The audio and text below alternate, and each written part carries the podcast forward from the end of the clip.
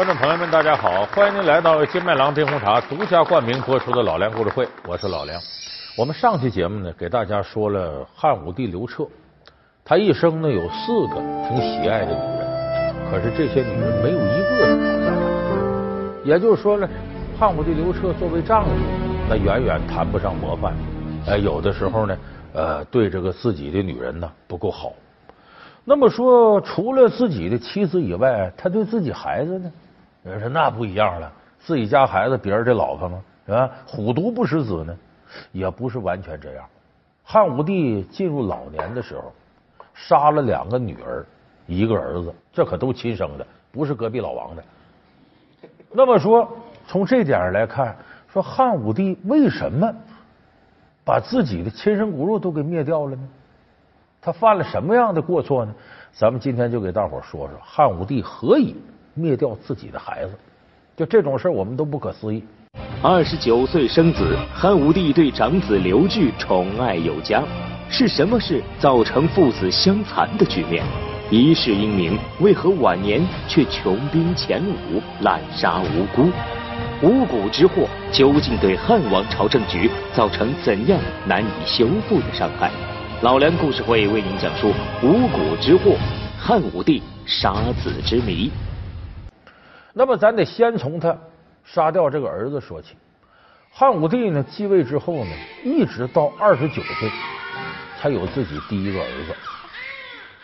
这个咱们上期节目里说了，这个儿子谁生的呢？平阳卫子夫给他生的。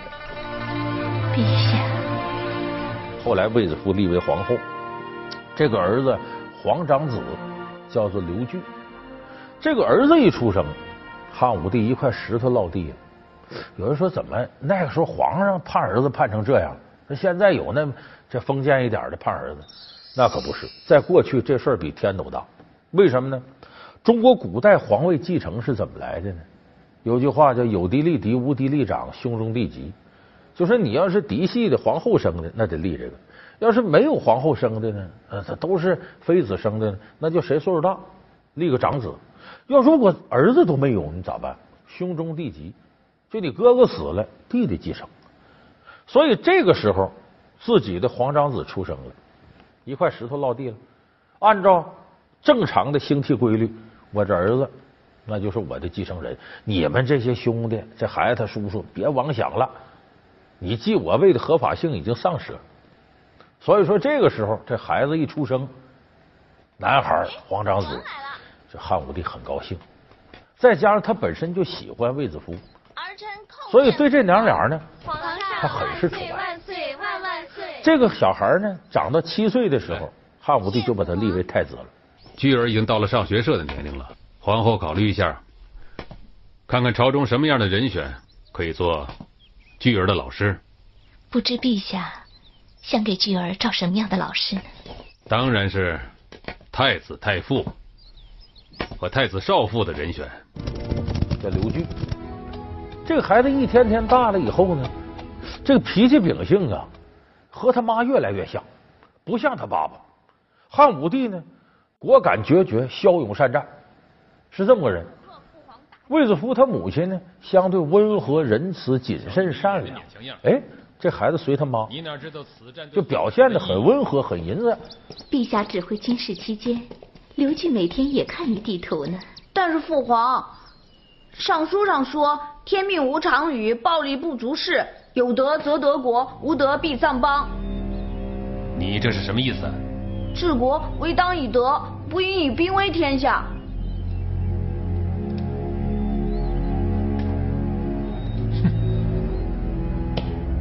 我们的太子不喜欢打仗，那好吧，就让你老子我都替你打完了吧。将来你去做个守城之君、太平之君。汉武帝的性格和他并不一样，但是这时候汉武帝呢不加干涉。哎，这儿子我挺喜欢，你看小小年纪挺仁义的，不错。所以他没怎么干涉他儿子这个事。但是后来树欲静风不止，为什么呢？汉武帝这身边女人多了，呃，陆陆续续给他生了四个皇子。那么这四个皇子的母亲琢磨了，这只要是你这个刘据在这一天当太子，我儿子就没戏。所以为了争这个储位太子的位置，这四个当母亲的就琢磨怎么买通皇上身边的太监，说这个魏皇后和太子的坏话，就天天在里谗言这个那。哎，有这么一天，这个太子刘据啊进宫干啥？看他妈。娘俩感情好啊，早上进到宫里，跟他妈就有一搭无一搭就聊天啊，娘俩啥都说。你发现这个儿子有什么事愿意跟妈说，闺女有什么事愿意跟爸爸说，这很正常的规律。一聊聊到晚上日落西山，这太子才回到自个儿的宫里。结果这时候有个大太监叫苏文，收受了那几位妃子的贿赂，把这事儿就跟汉武帝刘彻说了：“皇上，我跟你说个事儿。”这太子太不像话了，说怎么不像话呢？大清早去看这个魏皇后去，晚上再走。刘彻这怎么不像话了？这看自己妈这孝顺，哎，不是，他不是去看他母亲。这个魏皇后宫里的有非常多的漂亮宫女。我听说太子啊去的目的，醉翁之意不在酒，说看自个儿娘去了，其实是调戏那些宫女去了。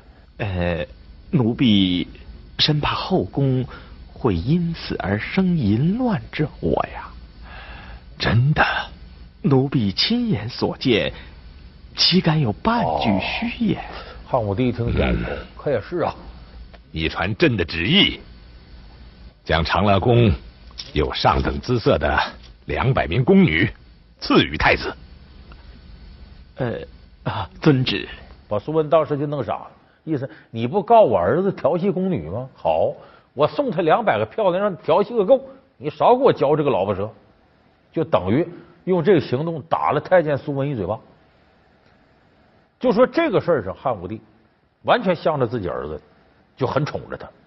说那怎么后来就变成了父子刀兵相见，把孩子给杀了呢？这得说是汉武帝一天天岁数大了。他开始任用什么人呢？就他认为最好使的人，酷吏，我让你干啥你干啥，用这条狗让你咬谁咬谁。他坏就坏在他用这人身上。这人的名字呢叫江聪，是历史上有名的。小的江聪叩见陛下。叫江聪。你穿着这身胡服打算干什么去？啊，小的刚刚从匈奴回来，所以特地穿了他们的衣服。小的还可以说一口流利的匈奴语言。陛下。依臣妾看，这样的异才多难得呀，还该让他多管点事。你江充就做朕的直指绣衣使者，直接对朕负责，专门督抚三府盗贼，督察贵戚廷臣不法之事。这个江充呢，专门愿意挑拨离间，而且有时候这种坏水啊，下的都没道理。他四下一砸嘛，这江冲抓住个人，谁呢？就陈阿娇她母亲，就是汉武帝的亲姑姑长公主，当时封地在馆陶，叫馆陶公主。这馆陶公主呢，驾着车进宫，结果走道走的不对，走哪儿去了呢？走到皇上这道说皇上这道怎么了？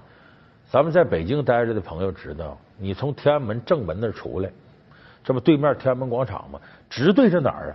前门楼子那下面的洞，这趟道呢，过去叫正阳门这道，一年当中呢，皇上得出去呢祭一次天坛，祭一次先农坛。这条道只能皇上车马走，大臣要敢走砍头。为啥？这叫御制。就说你这个地方你怎么能来？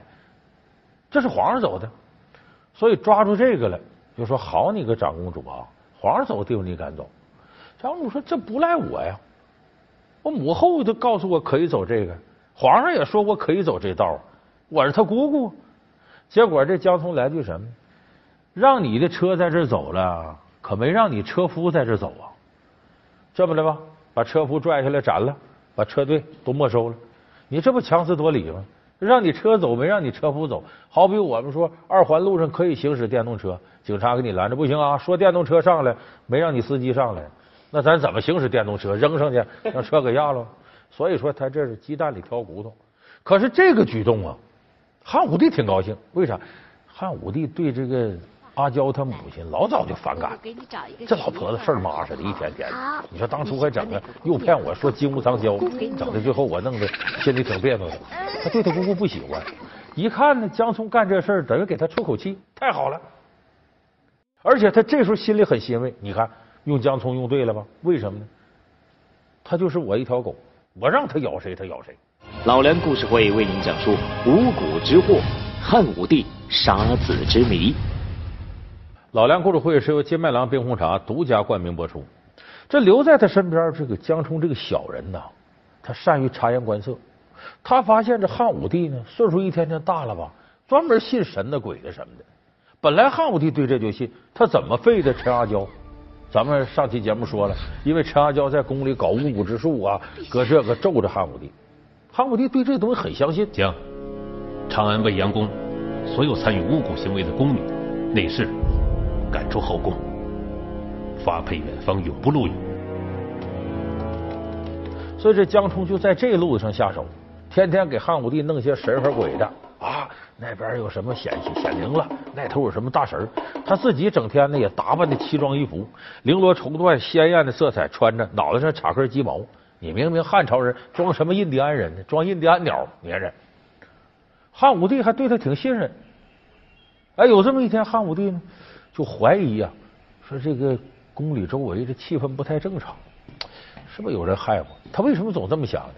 这汉武帝这人较劲，他自己不服老，可是自然规律下呢，年龄一天天加大了，身体也不行，他就总觉得我这两天腰也疼，背也酸，其实那都腰间盘突出了，他不知道，他觉得这是不是谁害我？谁在背后还念叨？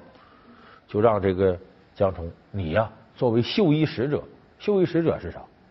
明朝有锦衣卫，你知道吧？其实就是给皇上当密探的，你看看。有没有人害我？那么这个江聪接下来呢，给皇上干了不少事就是四处调查、检举。那很快呢，有一个检举，检举谁？当朝宰相公孙贺。检举什么？两条罪过。第一个，这公孙贺呀，跟这个魏皇后的女儿，就皇上的公主杨氏公主私通。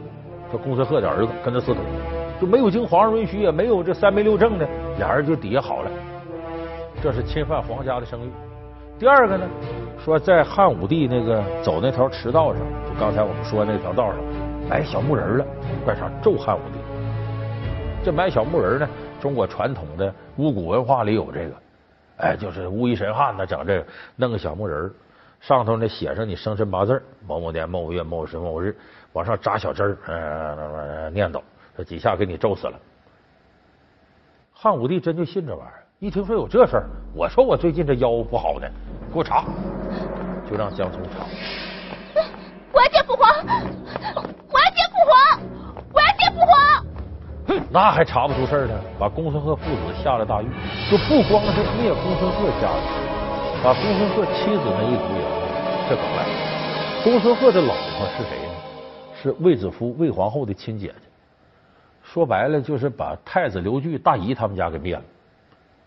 同时，这事儿呢，皇宫里头传出丑闻了，把魏皇后生的俩女儿都给杀了。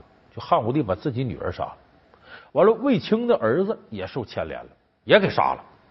结果这一下子，事实上呢，把卫青、魏皇后这一族在朝里的政治势力基本就给打差不多了。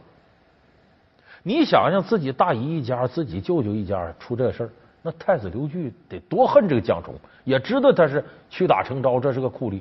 江冲也害怕，说我这样下去，这可要坏呀！王二小放牛不往好草赶呢？为啥呢？将来太子继位，我哪有好果子吃啊？所以这江冲一琢磨，嗯，搬不倒葫芦撒不了油，我得狠点我得鼓捣皇上啊，把这太子废了，要不然我将来没好。那用什么样方法呢？也是用栽赃的方式。小的发现东南方向有漫天的妖气，妖气来自。东南，妖气都聚在皇宫中，必须根除，要不陛下的病绝好不了啊！你是说太子宫？怎么栽赃呢？就说呀，太子和魏皇后在宫里边也埋小木头人，也念叨为啥？你赶紧皇上早死，死了我儿子继位啊！太子说：“我当这么些年了，我三十多了，我该当皇上了。”搁小木人这，这个时候汉武帝不信，我儿子很实在人，怎么能干这事？嗯，有证据，什么证据？他把这个太子府上的一个下人给弄出来了，一通打，屈打成招。怎么太子买小木头人咒皇上，拿着证据直接就找汉武帝去。那这时候汉武帝其实也不信，汉武帝说：“我儿子不是那么歹毒人，你再查查。”那么这个消息已经传到太子耳朵里，太子一看不行了，为啥？要不把这位弄死，我完了。所以太子这时候得申冤呢，就来到这个汉武帝住的这个甘泉宫，这时候在长安外边，来就是说等于是避暑胜地，要见自个儿爹。但咱们说这个江充呢，暗地里也埋下这一手了，他跟那个大太监苏文呢里应外合，只要太子来见皇上，所以说，哎呦，太子对不起。皇上这两天偶染风寒，身有小恙，不便见人。再是，呃，皇上在那睡觉呢，你进去也没用，就拦着。这时间一长，江聪在那边又罗织这证据那证据，太子一看不能等，说我这样我会完的。跟他母亲说：“说妈呀，我这兵力不够，你给我罗织点兵，我得把江聪灭了。就这个人，我不拿下他，我就完蛋了。你设局栽赃。”要置我于死地，我今天先办了你。太子，铁证如山，法网难逃，你就是杀了我，哼，恐怕也救不了你。皇上也有圣旨，皇上不在朝时，本太子监理国事。你现在矫诏谋反，本太子现在就斩了你。把江红抓住给弄死。弄死之后呢？他不是一问江从下边人形成个证据链条吗？比我的下人写这个证据，他是害我呢。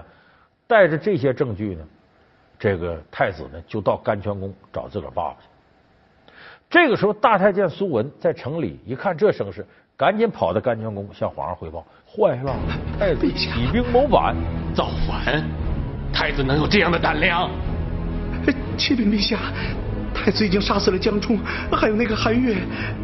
扣留了守城军士，还还公然违抗诏命，是不是你们挖出了木偶，逼太子太甚了？是不是江冲过于咄咄逼人，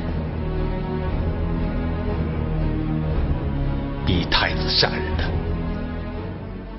汉武帝不信呢，我儿子不是这人呢。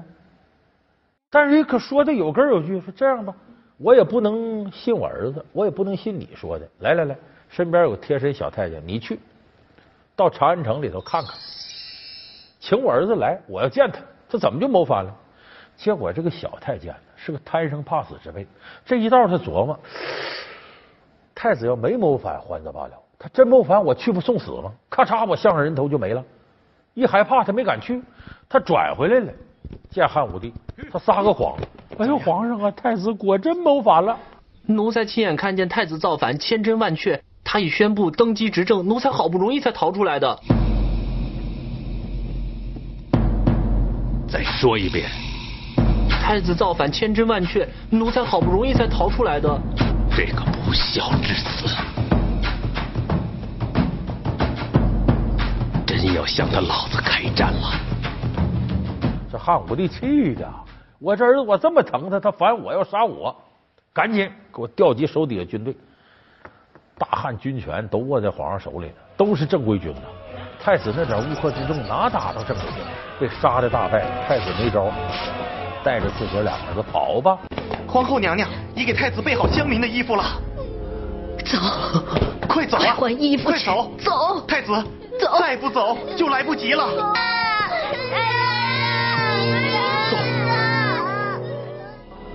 他前脚跑，后脚他妈魏皇后在宫里就上吊了。刘彻说：“你是怎么带的儿子？羞愤之下上吊。”那么太子这时候跑到哪儿呢？跑到现在河南境内去了。哎，有几老百姓收留他了。可是太子这一行带的人太多，不够吃。说这个县里头啊，原来有个朋友在这，我找他去。结果一找，打草惊蛇了。县令一看，上头通缉了，太子在这呢，抓住你就是大功一件呢。带着这些兵抓太子。太子一看走投无路，只好悬梁自尽，死了。